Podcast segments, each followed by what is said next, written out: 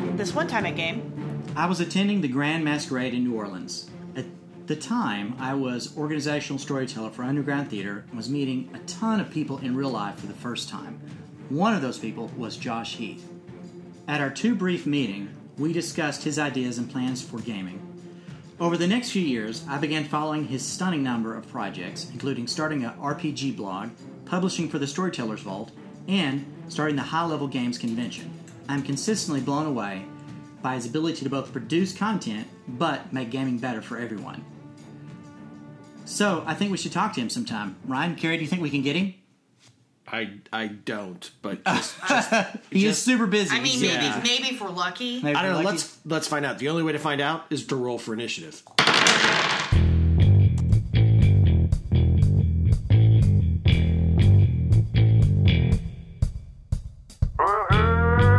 Welcome to On a Roll, the podcast that helps you level up your role playing game. tabletop, LARP, mush, and everything in between. We're not better gamers than you. We just all have different experiences to share. And maybe we can help you have more fun at your game. Because the only way to win at a role playing game is, to, have fun. Fun. fun.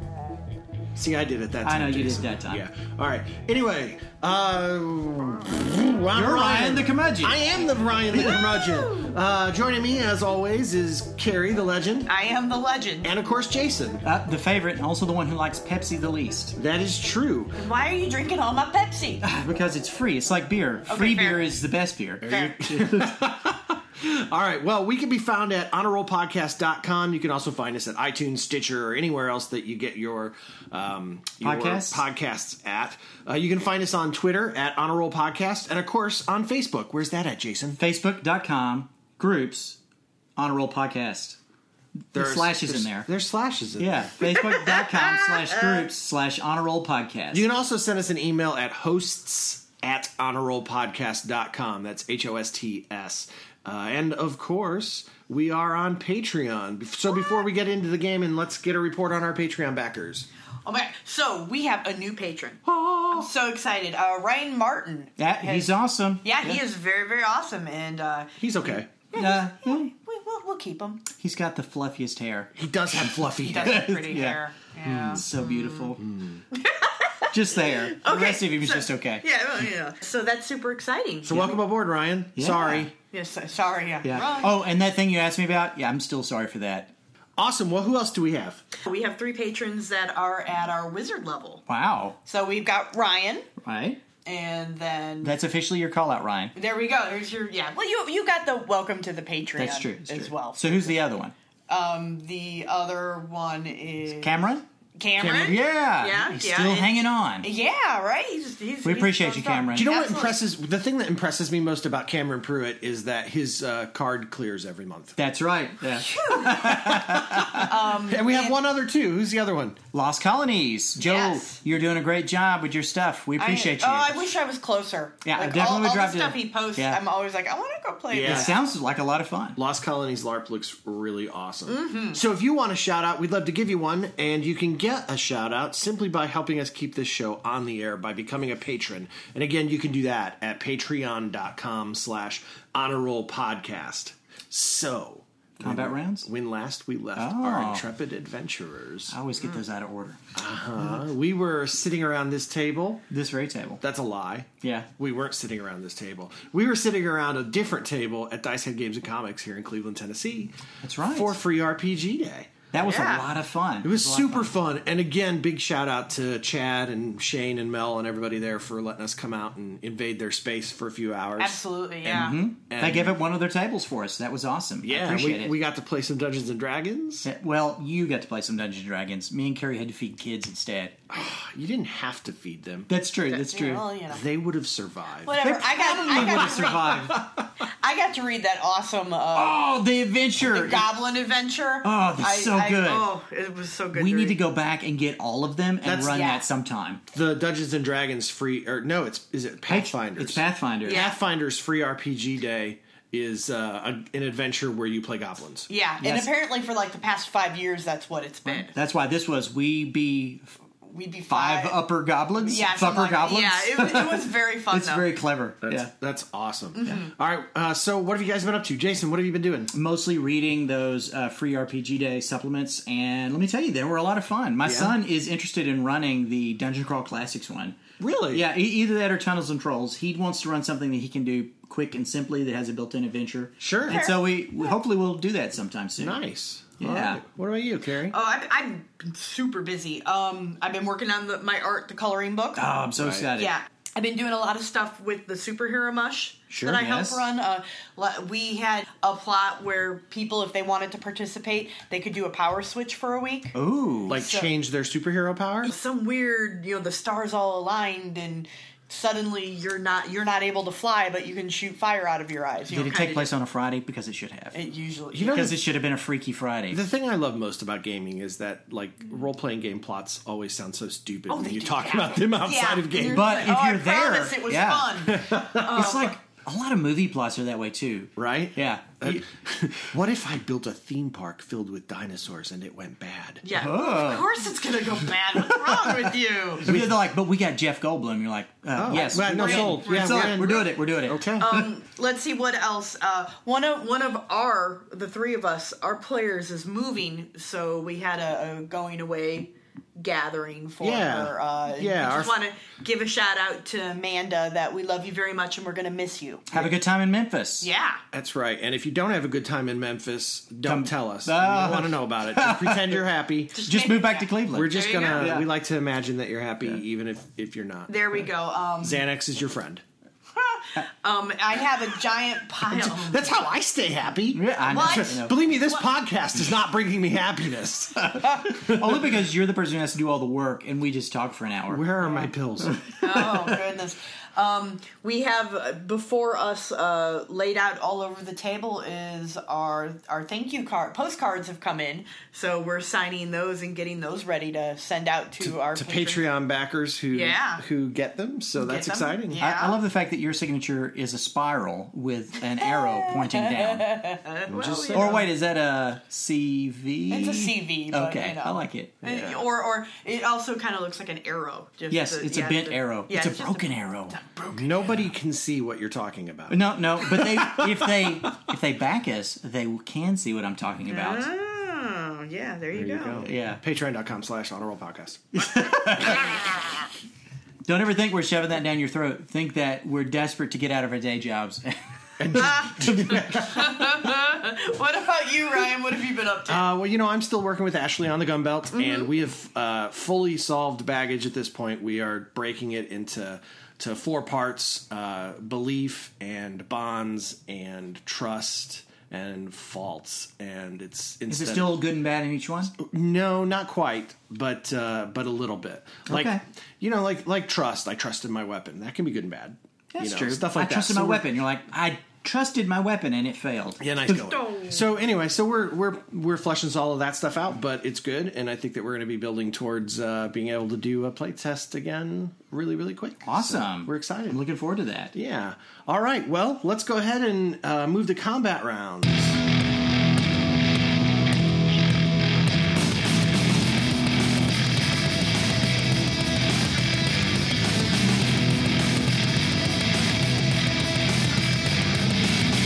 Welcome to combat rounds.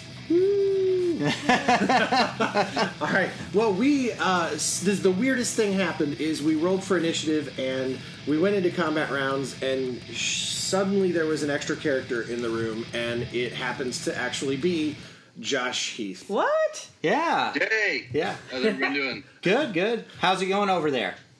Uh, it's going pretty well. I'm hanging out in my car doing this recording, so it's all good. Well, Josh, thanks for joining us. We really appreciate you coming out all the way to the Real Fun Studios in your car. In your car. yeah. real fun studios is wherever your heart is That's right. There you go.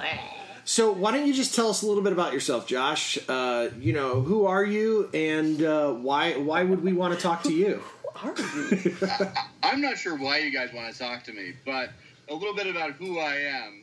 Uh, I'm um, I'm a long-term gamer, first-time caller.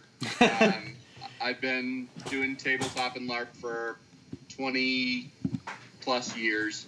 I don't know exactly how many at this point, but um, big um, in the World of Darkness community for years. Um, I LARPed World of Darkness, ran LARPs in World of Darkness for about 10 years, and then I took a 10 year break from LARP while I went in the Army and then school, grad school, and everything. And now I run two gaming related companies. I run um, Keep on the Heathlands and Reach Out Role Playing Games and, uh, and High Level Games. So that's a little bit about the, like, in general, the stuff. Uh, stuff that I do. What games do you currently play? Is it is it pretty much World of Darkness? I play a lot of World of Darkness games or a lot of games created by White Wolf. So I'm prepping a Scion game at the moment. Oh wow! Uh, Pugmire, but I also uh, big into you know Dungeons and Dragons. Fifth edition is kind of what we're playing at the moment, but um, I really got into D and D in 3.0 and 3.5, so I've got a lot of love for those and then there's lots of like other little random things that I'm happy to play. Like I like Tune. You know, if someone's in for a good Tune. Tune game, I think that's a lot of I've, fun. n- I've never gotten to play Tune. I hear it's really fun. It's a ton of fun. It's Oh. just the it's weird. It's the weirdest game you'll ever play in your life. That and then I sounds- used to play a lot of Fudge. The guy that created Fudge, which is the backbone to Fate, Yeah. he uh, he was uh, a professor at the university gaming club that I used to hang out at. Oh wow, that's cool. I don't I don't know what fudge is, and coming right off of tune, I got real excited. and then I was like, oh no, that's not the same. Okay. Yeah. I thought someone was actually serving us chocolate fudge. Yeah. I know. And That's, I got excited. So what was the very first role playing game you ever played? That's a hard question to answer, and um, it- it's not because I'm trying to like not answer it. I, I just I actually don't remember I- if it I- was D and D or if it was my uh, or if it was Robotech, because both great choices. I assumed it Yeah. was something really embarrassing you didn't want to talk about. no, no, Robotech was the first one I remember playing. Yeah. but I also know I had the D and D uh, basic red box, but Oh, I don't wow. know if I ever actually played it. Yeah. Right. So it's hard to say. Okay, cool. Hey, uh, give us a real quick this one time at game story, like your best gaming story Or worst? or worst. Yeah, I was running a Wild West LARP. which is It was- Ryan's favorite. Yeah, it was multi-genre, and we had a Macaulay and um, a character that was a Macaulay kinfolk, and they were both Hamids, and uh, she ended up giving birth to an egg, Oh, and we kind of like went back and forth i- with this story, um, and looking back on it, I probably wouldn't have run it that way again, but at the time she was really, really uh, the the player was totally into it and thought it was a really interesting twist to the story. Um, but yeah, I had a, a- a player birth an egg during one of my LARPs. That, sound, that sounds really cool. the, the weirdest story. I- Uh, And the best omelet. yeah. You know, I've had Oh. I've had a lot of players have a cow, but I Literally. literally had a player have, have an egg. We need to get Josh to run something from us. It sounds excellent. It'd ah, be very exciting. Uh, did you just poach that joke? from someone? No, we've scrambled up this intro long enough. We, we need to talk about uh, Keep on the anything, Heathlands, anything else? his amazing uh, blog. Thank you. So keep on the Heathlands. Actually, I think I can thank Jason for the name. So I- thank you, Jason. Well, I know that we suggested like a dozen of them. I appreciate that. I, I couldn't remember if I was the one to come up with the exact thing or not. It was really close. Uh, Yeah. I, I actually saw the the Facebook reminder thing a, a couple of weeks ago, and um, it was close. Yours was the closest to what I ended up choosing. which- Well, I love the name, and not just because I helped come up with it.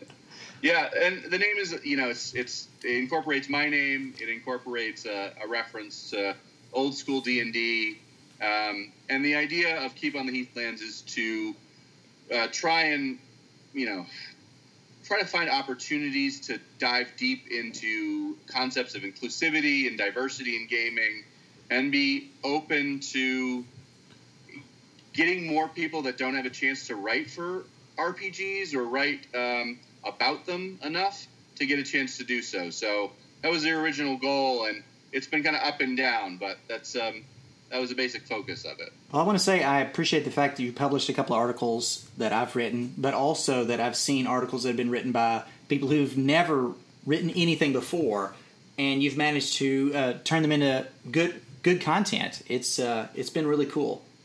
Yeah. Um, I don't want to brag, but at least two of the people that have written for Keep on the Heathlands are now writing role playing games Wow. as freelancers, and I was the first person to pay them, so I feel good about doing that at least. I, I do awesome. I do want to bring that up that uh, there's so much out there on the web where people want you to create content for them, but they don't want to give you any money for it. And you've made a point since almost the very beginning to give at least something, at least a token payment, and that means a lot because you're saying your content is valuable and I'm willing to pay for it.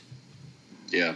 I read your I- article and I feel like we're all paying for it. I, I think it's it's something important to do, and I, I can't afford to do it a lot. We don't make a lot of revenue from the site, but uh, if someone has something that they put labor into, I think they deserve to get paid for their labor.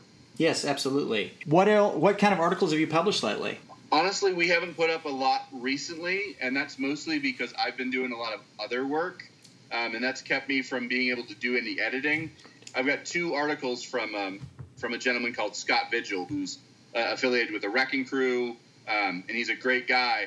And I just haven't had the chance to actually sit down and edit that uh, those two articles, but uh, they will get posted at some point if Scott's listening to this. Well, that sounds awesome. Uh, tell us about some of your work on the Storyteller Vault. I've got 19 RPG products out on the Storyteller's Vault now. Goodness. Right. Or it will be 19 whenever Werewolf opens up, which should be soon. Right. But but um, I've been pretty much on there since day one. You know, Storyteller's Vault um, opened and I had a product out like day seven or eight. So tell us what is Storyteller's Vault? The Storyteller's Vault is a community content creation uh, for White Wolf Games. Um, so White Wolf saw what was going on with the DMs Guild, and they knew, I think, that there's a benefit um, to getting the community engaged in creating things that they've always wanted to have out there. Um, and the Storyteller's Vault allows you to write what you know. It allows you to say, "Hey, I'm from Boise, Idaho, and I want to make Boise by night."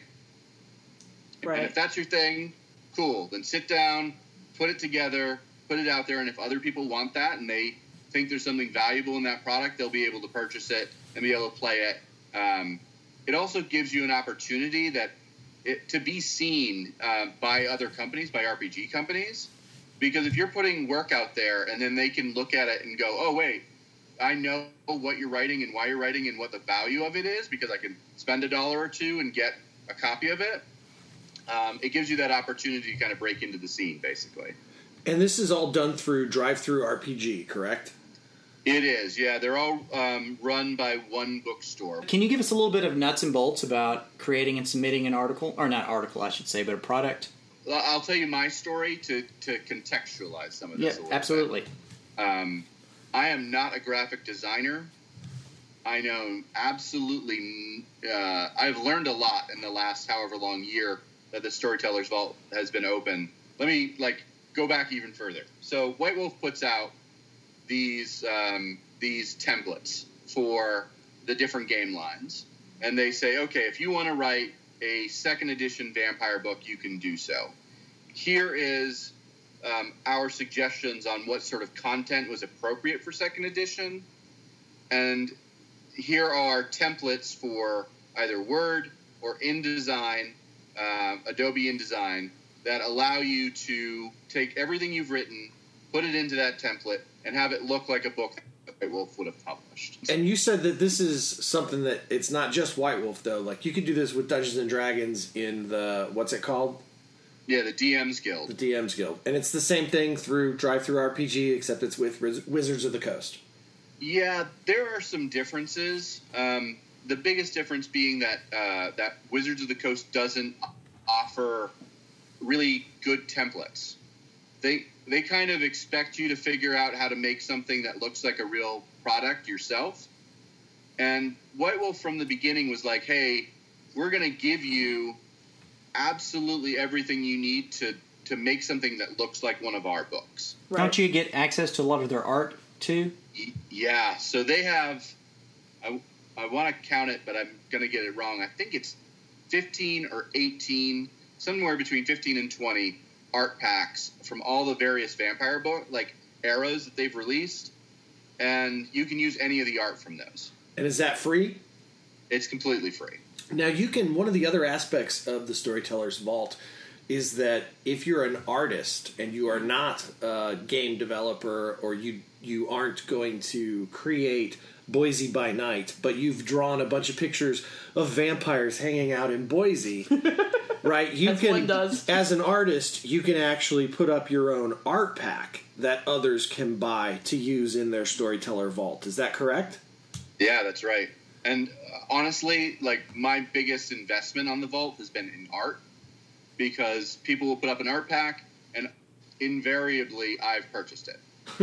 The beauty of that is we've got a community that's both making the art and and the the stories and the the games. It sounds amazing. Yeah, it's a great community uh, too because everybody wants to help one another. There's a storytellers vault group, and you know, I've people will go on there and ask a question like, "How do I make this word template do X, Y, and Z?" And uh, I personally don't like the word templates because I think they're really hard to use, which is crazy because I went and got in design and I find that easier, but um, it takes a little bit more it takes a little bit more like googling to figure out InDesign, but once you do, you get a much better looking book. But there's a great community of people trying to make these books and, and help everybody and market everything for people and you know just really build a community around it. So, how does someone get started? Let's say I'm sitting here in Boise, Idaho. None of us are in Boise, Idaho. Why did that become our sample? It's weird because I That do was know a my person who example. lives near there. Are they listening to this podcast? No, I've tried to get them to, and they Then it won't. doesn't So- matter. we're we, we're broadcasting this this podcast out of Cleveland, Tennessee. So, let's say I want to do Cleveland, Tennessee by night. How do I get started? The first thing I'm going to tell you to do is write up your whole book. Before I download templates or anything, Right before you do anything else, write your book. Yeah. Uh, When you say write your own book, should I pull out an old blank by night book and use that as a general loose sort of structure template? Yeah, uh, that's a good point. So, um, what? Let me contextualize this through one of the books that I wrote. So, Yeah, wa- walk us through the process.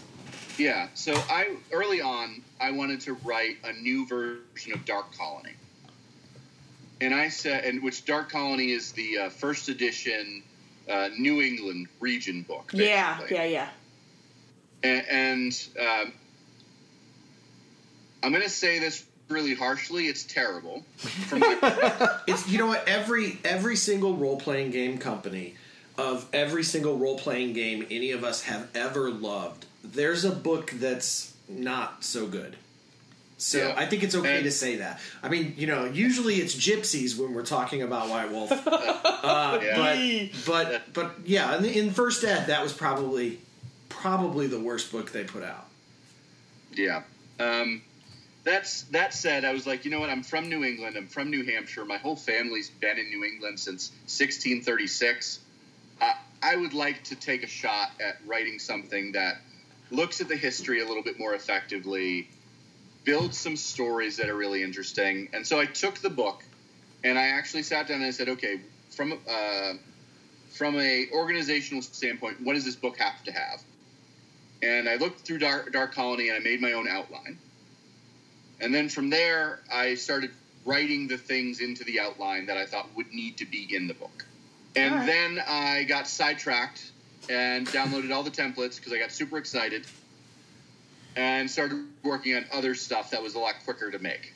Sure. But um, but that outline process, I think you're right. Using one of the old by night books to do that is a really really good idea because it gives you the the formula basically to follow. Right. You you write your book and then and then you go to Drive Through RPG and you open up the section for the Storyteller's Vault.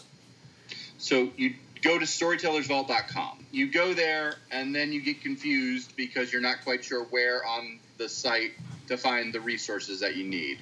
But on the left hand there. side, there's a button that says SV Vault or SV, yeah, I think it's SV Vault. Um, I think it says resources.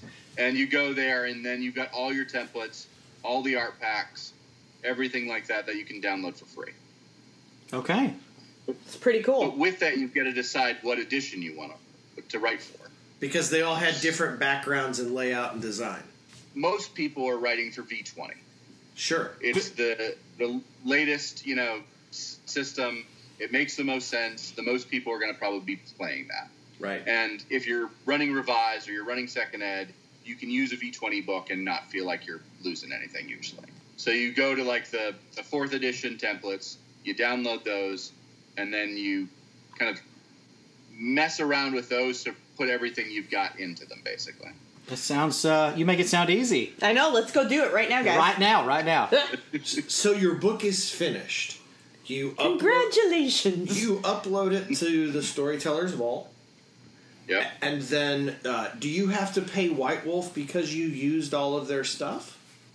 You do. Okay. So, So they get 50% and you get 50%. you can price it at whatever dollar amount you want within reason. Correct. And you can price it at whatever dollar amount you want, period. Oh, You okay. know, if you make a, a two page book and you want to try to sell it for $300, More You power got- to you. right. You only, but to be If you- fair, if you write a two-page book and you sell it for three hundred dollars, you only have to sell one copy. Well, remember, you're getting 150 of that. right. So, so you have to sell Right. two. Yes. Now, my let me on that on that note. You know what is the what is the rates like? uh, the first, I want to say the first like 30 or 40 products on the vault were underpriced. Okay. They were much bigger than they could have been, and people were selling them for much less than they should have. so Um, like here's this hundred page book and it's like three dollars. Yeah, there were a couple of those. Okay. And uh, honestly, my marker and the suggestion that um, the folks at White Wolf have given others since um, is a dollar for every ten page, every ten pages. Oh, that's a good guideline. I like that. All right.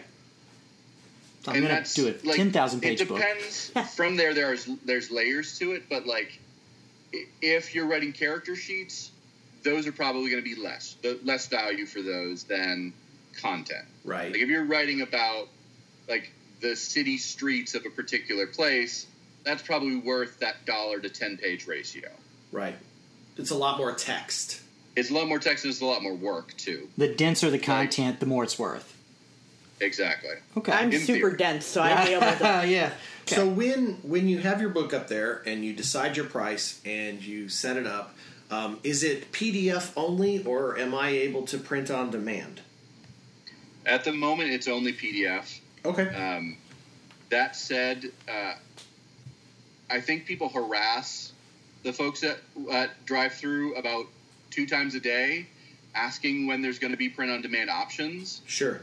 and they want they want to make those happen. The biggest issue is that most people don't know how to make a book that ends up getting printed. Right. There are definitely actual design mechanics that are required to fit things on a page. Yeah. And it's easier to make a PDF than it is to make something that prints and looks worthwhile. Absolutely. Mm-hmm. So tell us about uh, some of the stuff that you've created for Storytellers Vault. Is there one you're particularly proud of? Uh, there's lots of them that I'm super proud of, but um, 19, in fact. Wait, yeah. Let's let's say what what do you want Uh, to plug right now? Okay. In that case, let me plug Dark New England. Right. I did that book. That's uh, 252, 256, so 200 and some odd, 250 some odd pages. so that's like a full About- supplement. That's bigger than a clan book. yeah. That sounds Um, awesome. And I, I basically went through about 5,000 words for each state, and then NPCs for each state, um, and then I focused a lot on uh, on Native American content. And I actually ended up working with a Native American writer, uh, Lisa Elwood, who wanted to. who- who- She and I created three clans of vampires that are uh, that were n- indigenous to America, indigenous to the Northeast, and have been hiding amongst the uh, the Sabbat and the Camarilla and the Anarchs of New England for the last couple of hundred years. wow, that sounds like a great game right there. Yeah. Is that the largest book that you've written for it? It is, yeah. That's the largest one so far. Most of the things I've created have been pretty small. Like I wrote a bunch of small adventures. Um, uh, we actually have a whole series of what we call one-page adventures, Okay. which are one page of, of like story launching material, enough to like give you the hook. Like it's effectively a bigger story hook. It's like the first game you run, and that could turn into a chronicle from that. Oh, I and love we've that. got seven of those, I think. A Dark Age is one, a Victorian Age, and five uh, modern era ones, which are all set in New England, which was kind of a tease that we were going to be writing a, a New England book. The only downside to this Storyteller's Vault is that everything is listed as if it was published by White Wolf, Right. which is fine, but it's not 100% accurate. Sure. So does White Wolf own the content that you create? No. How does that work then? You, s- you said that like it was more complicated than that. it's to be honest the rules for what you can and can't do on the storytellers vault are really odd um, i don't i can't get into like all of it because i don't I- I- it's odd how it's written and it's odd how some of it gets clarified over time but as i understand it we own all of our content but to sell it we are using white wolf's ip So the only So- way you can possibly sell it is is there because it is not an open game license. exactly Okay. All right. That's fair. Yeah, and and that was my thought process on it too. My business partner was like, "Is this something we really want to get into?" Because we wouldn't have the ability to print and everything. And I said, "It's still going to be good for making some money and doing something that I love. So why would you stop me?" and you're also getting your name out there. Exactly. Yeah. It sounds like you're a pretty prolific uh, storyteller vault contributor. Are there others who've contributed more? Are you like? Would you say that? I mean, 19 sounds like a lot of books, Especially in a year. right? Are are are you Yeah. kind of? Do you think you're at the higher end of of quantity? I think so. Um, I'm just I'm trying to think back on who's got stuff on there. There might be one or two other people that are close, but I'd say I've probably got the most stuff. But most of those, to be fair, are what we call our our Beckett's uh, vampire folios, Right. which are uh, a companion thing to Beckett's Jihad Diary, Oh, and yeah. those are really just character sheet books Okay. and we're going chapter by chapter and make and taking all the character names down and looking up the stats for them and updating them and or completely making up stats for people that are just mentioned for the first time in that book All right. Yeah. Those sound like a lot of fun. it's a ton of fun you you've got all these products up there and you, you're you're able to sell them and you split you know you're splitting the money with with white wolf so is this the kind of thing that one can expect to make uh, a living by or is this just like a you know if you play your cards right and write good product uh, it- you know you can buy dinner a couple of times a year or something what if someone wants to get into the storyteller's vault what would you say their kind of uh, their realistic expectations should be you're not going to make enough to live on, on storytelling. You don't know how little I can live on. to, to be fair i think it's pretty little Well, you you are a ratkin. Maybe you can survive on the money you make on the storyteller's vault. Right. But um, honestly, um, let me put it in perspective this way: the RPG industry as a whole was forty-five million dollars last year, and that's the the largest it has really ever been. right and like Um, forty-five million of that was dungeons and dragons fifth ed yeah. Exactly. It sounds like a big So- number, but that's the entire industry. You don't- Exactly. and it's the biggest Entire that industry. number has ever been Yeah. Right. So uh, you're not going if you're getting into RPGs to to make money, you need to go get a job. right Yeah, To be fair, almost everybody I know that publishes RPGs that I know personally, there's only a couple of them that they do it for a living, and Yeah. that's it. Exactly. Yeah. Um, it, it's really hard as an industry to to make it your career, and that's okay. Um, and I didn't get into writing RPGs because I wanted it to do it th- uh, being the only thing I wanted to do. It was something I loved, and it dovetailed to other things that I wanted to do in my life. So it's a crippling addiction, just like the rest of us. Exactly. So you would say that it's it's if you're going to get into doing something for Storytellers Vault, uh, that it's safe to expect that you may make a few bucks, but uh, it's not going to change your life. Exactly. That's fair. Yeah. Now- that- It's not going to change your life financially. Like a lot of people like having that prestige of saying I wrote something for White Wolf. That's important. hey, I've been LARP famous before, and it's pretty great. There you go. You had mentioned that there are people that have worked for you, uh, worked on books for you for Storytellers Vault that are now actually working in the industry, though. Correct? Both on Keep on the Heathlands and on stuff in the Storyteller's Vault. well, that's awesome. So, yeah. So Um, and uh, honestly, the reason, uh, so I just, uh, I can say a couple of things. I'm working freelance for Onyx Path, and I have some other things coming up. Um, that really the only reason I'm getting these jobs is because I, I wrote good enough content on the Storyteller's Vault for people to say, oh, this guy actually can write. He writes good stuff. He writes interesting stuff. So it's a good way of breaking into the industry, basically. Do you have anything else you want to bring up about the vault or your products? We, yeah, um, Werewolf is coming out soon. Awesome. Do you have something prepped for that? I do. I have a Wild West adventure that I wrote called Welcome to Purgatory. Yay! Which I'm very excited about. Um, is it I'm just W twenty? excited that W- Werewolf is coming out in general. What Are was that? you are you using W twenty? I am. Yeah. Um, I prefer the W twenty set it just the the rule system. It's the cleanest of the werewolf systems that are out there. Right. I agree. Well, can you tell us a little bit about it? Give us a teaser. Um, yeah, it's designed as a modular um, chronicle. Uh, you can put it anywhere you would like to within the U.S. Um, and I, I didn't want it to be like set in a specific location in case a storyteller was like, "Hey, something in Tennessee would be a little bit better for us," or you know, California's fine, or Purgatory, Colorado. I want to put it in one of those places, which is it gives more utility to it. I think. Well, I like that. You can uh, drop it right into your campaign wherever it's already set. Exactly. Okay. And uh, I use the idea of uh, Banes and other spirits being corrupted by each other. So I'll tease this there's a spirit of a mine that has become an amalgamation of a weaver, worm, and wild spirit, um, all kind of crunched together, and that has a certain impact on the area. Okay. Very cool. Sounds like a fun All right. Wild West adventure. It, you may not know this, but we all have a soft spot for it.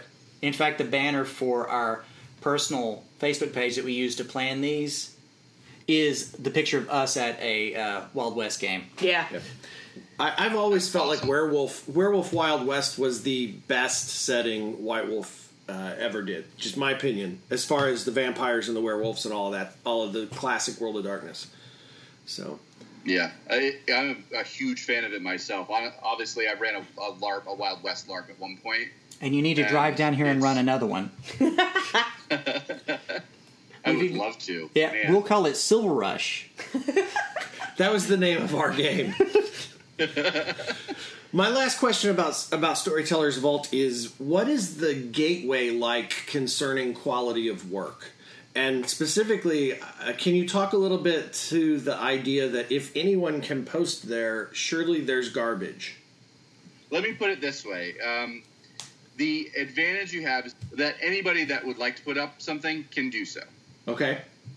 the, the disadvantage is that anybody can put up anything they want to but um, there is a lot of self-selection that happens really quickly if um, if a book isn't particularly well designed or uh, is missing some key elements that would really make it a useful product, reviews will tell you right away um, that it's probably not something you want to pick up. And people are are pretty brutally honest in their reviews, um, and I think that's a good thing because it helps people get directed to content that's quality. Right. Plus, if if you're the right kind of author and you take that criticism to heart, you could probably improve your work.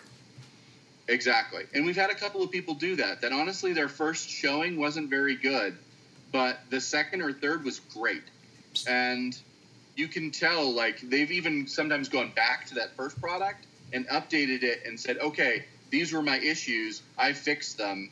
Um, and there's so much community engagement that it's rare that something that's really, really bad stays there and doesn't get you know kind of worked on in some way, shape, or form. That's awesome. Yeah. So you're saying that if somebody writes something for it, they shouldn't be worried too much about the quality of their work. They should be more worried about producing work and getting better because they will Uh, have the opportunity to get better.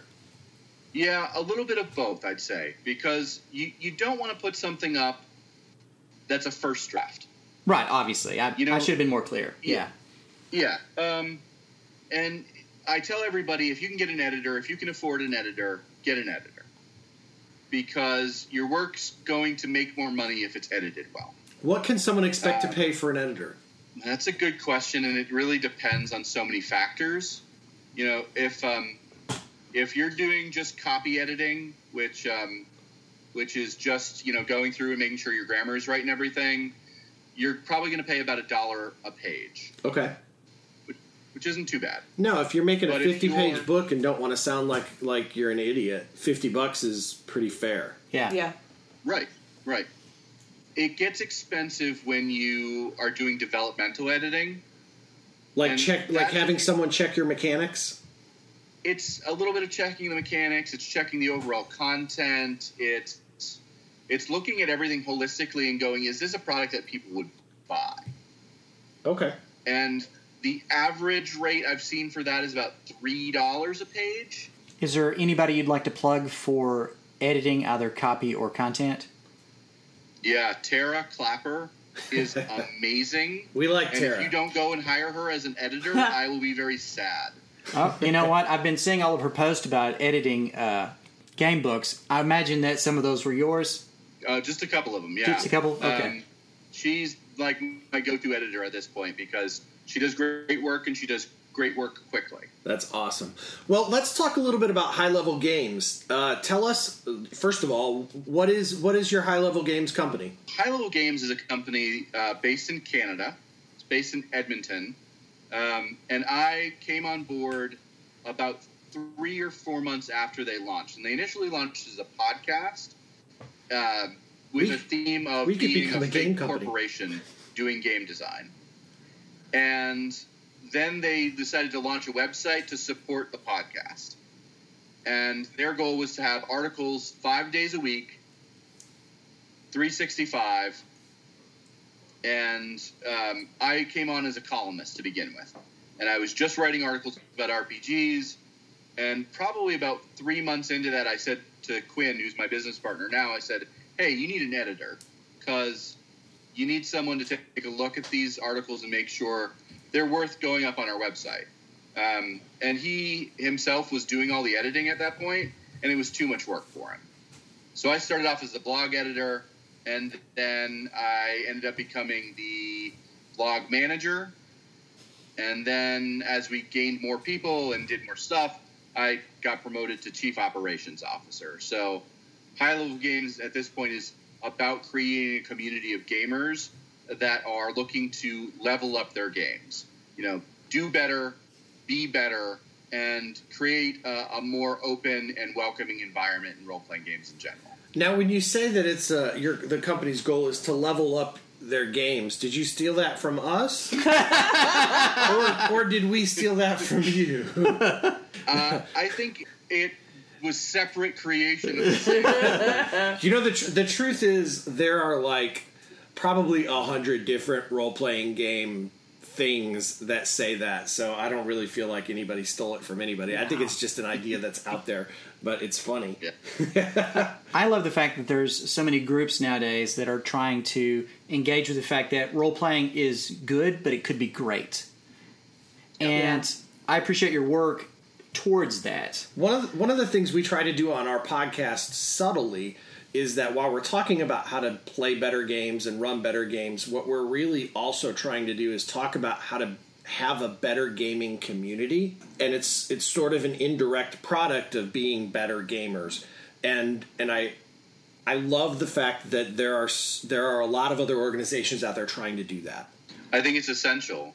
You know, if we want to build this into into something that impacts people's lives in a really positive way, like it's impacted all of our lives, if we want to offer that opportunity to more people and have them gain something from role playing games in general, we need to make sure that we're as leveled up as we all can be as we're going through it all. So, what sort of products does High Level Games produce? High Low Games is basically trying to get its hands in everything role playing related in one form or another. Um, we have uh, the the core podcast still. We have Leveling Up, which is the podcast that I run for HLG. Um, we have the blog. The blog still runs five days a week. We are running a convention, which we'll probably talk about in a couple of minutes. Um, we also are creating game products. Um, we started with a bunch of one page adventures because it was kind of an easy thing to kind of figure out how this thing works. Um, and we're just publishing the last of those fantasy ones. And amidst all of that, I also was like, you know what? High level games should get into Storytellers Vault content. And that's why we got into making all of that stuff. That's great. So, tell us about the High Level Games convention. HLG Con is going to be running in October, October 12th through the 14th in Atlantic City. Um, it's going to be in the Showboat Hotel and Resort, which is right on the boardwalk, and it's actually one of the oldest hotels in uh, Atlantic City that's still standing. Uh, Atlantic City, kind of like uh, like uh, Las Vegas, would will build things up and then destroy them and then rebuild them.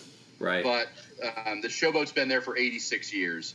Um, and it's a weird hotel. It's the only good way to describe it. Um, What do you mean weird? it's designed. It was designed as a casino to begin with, but they've ripped all the casino elements out. So it's uh, still got casino themed stuff in it, and then you've got all these um, um, like jazz themed rooms on the second floor. So they have what they used to be called the House of Blues in there, which is a big um, music hall, and now it's called um, the Harlem Ballroom, I think, or something like that. Um, and that's you know going to be having different music events and things like that in it. And then we have a couple of rooms upstairs for the convention, called, one called the Foundation Room, which is uh, a series of smaller spaces all around a really like um, interesting 1920s ish style bar. So the Fun? bar's in the center, and there are all these little side rooms off of it. Some of them like have a Moroccan theme, and some of them have an Indian theme. And there's some cultural appropriative issues there, but it's a really interesting space for a LARP, which is why we're running LARP in there. Tell us about some of the games y'all are running. We've got tabletop. We've got a ton of different tabletop games. We're going to be running Vampire Fifth Edition, which I'm the most personally excited about. Um, we're going to be running D and D and Adventures League. We're going to have Pathfinder and Pathfinder Society games. We're going to be running Pathfinder Second Edition playtests. We're running Pathfinder Second Edition playtests. Um, we've got Chris Spivey, who wrote Harlem Unbound for Call of Cthulhu and Trail of Cthulhu he's going to be one of our guests of honor, and he's going to be running Harlem Unbound. Um, and so that's it for tabletop. And then we've got Pandemonium, which is to use all the words that you guys have tear torn apart in the past a blockbuster bespoke uh, Nordic style LARP. Uh, Is it transmedia? no, we it is not transmedia. So it's one thing I couldn't add into it. We couldn't add in, that into it. We need to make this transmedia. Well, we're going to play in that game, and our characters are going to be recording a podcast on site called On a Roll. And now it's transmedia. and it's going to be 1980s Halloween themed. Oh, that's fantastic. Yeah, I love it. when I saw the whole style guide, and I've been like, I'm I'm just the convention organizer, so I've been like involved in everything, but not like involved in it. So to see it all come together, I was really excited. We've got some good folks putting it together, and um, there are seven different LARP studios making that LARP, including Joe Back, the Geek Initiative, Singing Ship Productions, Hanging Lantern, Peculiar Crossroads, Event Horizon. So basically, this is mostly a gaming convention. You're going to have tabletop gaming and LARPing. Are you going to have uh, uh, like a vendor hall? We are. So we've got uh, a vendor hall space. We're going to have some parties. We're going to have Magic the Gathering. Pretty much all the stuff you'd want to have at a convention, we're trying to have there in one form or another. That's great. What about panels? Will you have any panels? Yes. Um, so when we initially saw the space, the space was it's difficult for panels because it's all open. Okay. and um, after like going to the space a couple of times, we found some spots off the um, off the old casino floor that are going to be perfect for panels. Okay. So there will be some panels. There. Can can we come there and record our podcast as a panel? Ye- maybe not as a panel. You can definitely record your podcast. Um, one of the cool things is we've got um, the probably the best setup for um, like an actual play or um, or podcasting convention because the Wi-Fi is so good in there that you're going to be able to do that at any point with, in theory, without any slowdown for anybody. That's awesome. Well, maybe we could just do a panel on how to be a better gamer. well, That sounds like a good idea. yeah. Well, listen, we are super super thankful and glad that you were able to join us this afternoon. Uh, I know that you've got to run here because you're very popular. Yep. He's always working. Yeah. Is there is there anything else you want to say before we let you let you head out of here? I want to say thank you, really seriously, for having me on and for uh, the advice and support that um, that you guys have offered me. If people don't know, both Jason and Ryan have been wonderful, and Carrie, I haven't talked to you as much, but I think this podcast is great, Thanks. and I think that um, the support you guys have offered to me as I've been doing the stuff that I've been doing, it, it helps me keep going. So uh, I could be plugging my own stuff here, but I'd rather plug your. Hey, Aw. because I we well, think- appreciate that. So, if folks want to learn more about the High Level Games Convention, where can they go? They should go to hlgcon.com. We are going, so get your makeup on, fix your hair up pretty, and meet us there. Did you see what I did there? Yeah, I see. did, Yeah. I did.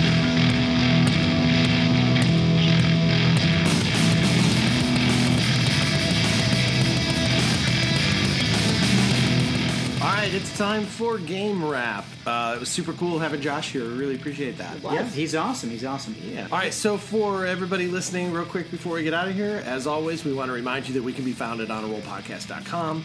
We're on iTunes, Stitcher, and anywhere else you get your podcasts. We're on Twitter at Honor Roll Podcast. And you can find us on Facebook at facebook.com slash group slash honor roll podcast. And if you have an idea you want to send us, or if you just want to tell us that we suck, you can always reach out to us at hosts at honorrollpodcast.com. And of course, lastly, in there is you can always reach out to us on Patreon at patreon.com slash honorrollpodcast. And if you give us enough money, we might even, uh, you know, mention you on the show or we could do a roast of your character in some way. So- I'm waiting for somebody to do the one. Uh, Ryan, did you leave your ringer on again? I didn't. What, what, what is that? what is that? Can someone is that a Crap, land? Uh, where is it at? That's the landline. Somebody want to Uh, get that? Yeah, hold on. Here. I'll put it on speaker. I like that our landline has a speaker button. Hello? Hello? Hello. Who is this? Hello. Hey, who is this? This is Akido. Akido Asako. Uh, your name is Assock? Oh. Asako. Oh, okay. Assock. oh. that, that makes it better. That's way better. You are a damn dirty gaijin. Well, look, Asshock Hole. Do you know who I am? No, who, who, are, you? Who are you? I am the legend of the five rings. You're the legend of the Five Rings? You're, you're you're the reason that that whole game exists. There are many rings. I am five of them. like 5 of 20, 5 of 100, They are legendary. 7 of 9. Wait, are the others legendary or just your five? I am five foot seven inches tall. I have an average build. I'm not too muscular, but I'm also not too skinny. That- That's great. Like a like a tennis player or something. Uh, let me tell you about my hair. Your hair? Your hair. I bet he has 20 minutes on his lips, My hair is black. like the midnight sun. I have a significant scar, I'll have you know. W- Well, Where is it at? Where? It's down the middle of my left hand. That's not what I thought he was going to say. Yeah, but wh- how did that happen? I don't have to tell you. I am a courtier in the Phoenix clan. You're a Cartesian? I am an Asako lore master. I am a philosopher. So you're a philosopher in the Greek way? Asok? I have many skills.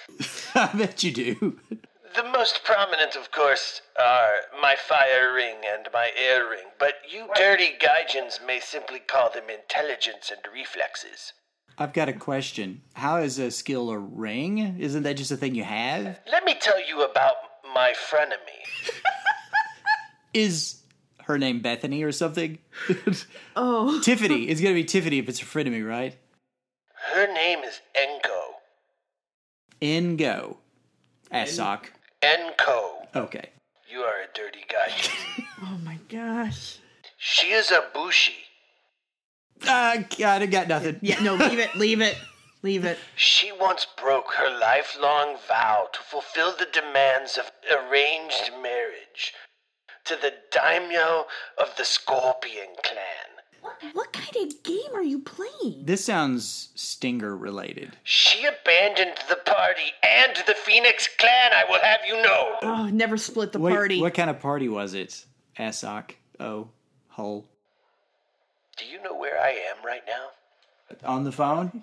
I am in the Imperial Palace of Rokugan, or wherever I've been buried, because I'm dead. Wait, you're you're a dead courtesan? I I died attempting to halt the Scorpion clan daimyo from killing the Emperor of Rokugan. So, uh, the scorpion was he mad because the wedding breakup thing? You are a damn dirty gaijin. I get that a lot at work. I once settled a centuries long dispute between the lion and crane clans. That seems pretty simple. The lion would just eat a crane, right? I told them a backhanded story that proved them both wrong. A backhanded story? It prevented a clan war. oh, is that how you got the scar?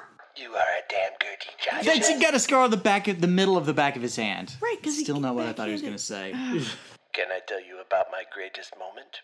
Oh, Please. that's not what I thought you were going to say either. Please, please tell us. What's your biggest moment? It was when my best friend broke her vow of celibacy. Enko was my best friend. So, uh, we were very close. I bet, I bet you were very close. Are you the big spoon? She was going to marry someone from the Scorpion clan daimyo. And then she killed him. Oh. So, is it your fault that they invaded and tried to kill the emperor? You are a damn dirty gaijin. I think that's Rokugan for yes. I am the kind of man who understands that yes means yes. Okay, Oh, good, Yeah, good, good. good. You, We don't have to go did over the you steal unpermissible. the uh, the bride of the Scorpion clan? I will have you know I am a philosopher. Okay, No, not okay. Aikido. Asako. uh, Sako. I am male. Stop laughing at me, you damn dirty gaijin. What did you? Why are you making such a big point about that you're male? Because I'm dead! So sorry. Below the waist, maybe. I don't have to take this from you people. You can take it from anybody. All of you people sound the same to me. Oh my gosh. You damn dirty podcasters. Oh, hey, now let's not get mean. We should shop this around to other podcasts to make fun of. It is time for me to depart. Oh, well, you've already departed if you're dead. Dirty gaijin. That's Can I ask real quickly why why you called us? Because Cameron Pruitt gave you money on Patreon. Oh, okay. so he paid us to make fun of you. He did. It's that bastard! How dare he? He is a damn dirty gaijin! Goodbye! Wow, that guy really didn't like you guys. No, we didn't. I You're- get that a lot. I, I do appreciate you being extremely polite and not interrupting him at all. I didn't want. You know what? It sounded like you two had that under control. I didn't, I didn't want to interfere. it was weird though watching you hold the phone up the whole time and never talk. Somebody had to hold the phone. Somebody did have to hold the phone. I was worried if, if while I was holding the phone, if I had spoken, that it, I, I didn't want to interrupt him. Yes, yeah, we appreciate that. Yeah. I mean, you do talk more than everybody else. I keep a little timer. Really? Yes. No XP for you this No, game. it's for me. Oh, Oh no! But Carrie, you get 20 XP for attendance. Thanks uh, Oh for coming. wow! Yeah. Okay, thanks. Josh Heath actually is also going to get 100 XP for Oh. for coming, and he also gets uh, 19 experience points. That's one experience point for each book he has published on the Oh, Storyteller's fancy. Vault. Okay. Yeah, so there you go. So join us next week. When, what? To continue, What? nothing. What? At this point, it's getting weird. Join us next week when we talk about Josh Heath's newest contribution to the Storyteller Vault, the intergalactic source book, Rage Across Uranus. Oh, Until no. next time, I'm Ryan, I'm the curmudgeon. Joining us was Carrie, the legend, Jason, the favorite. Remember, the only way to win in an RPG is to have fun. Have fun. Raging across Uranus. That's pretty good.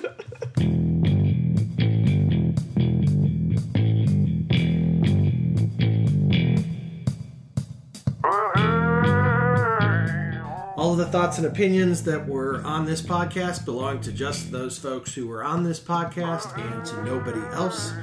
All of the music was courtesy of Kevin McLeod from Incompetech.com.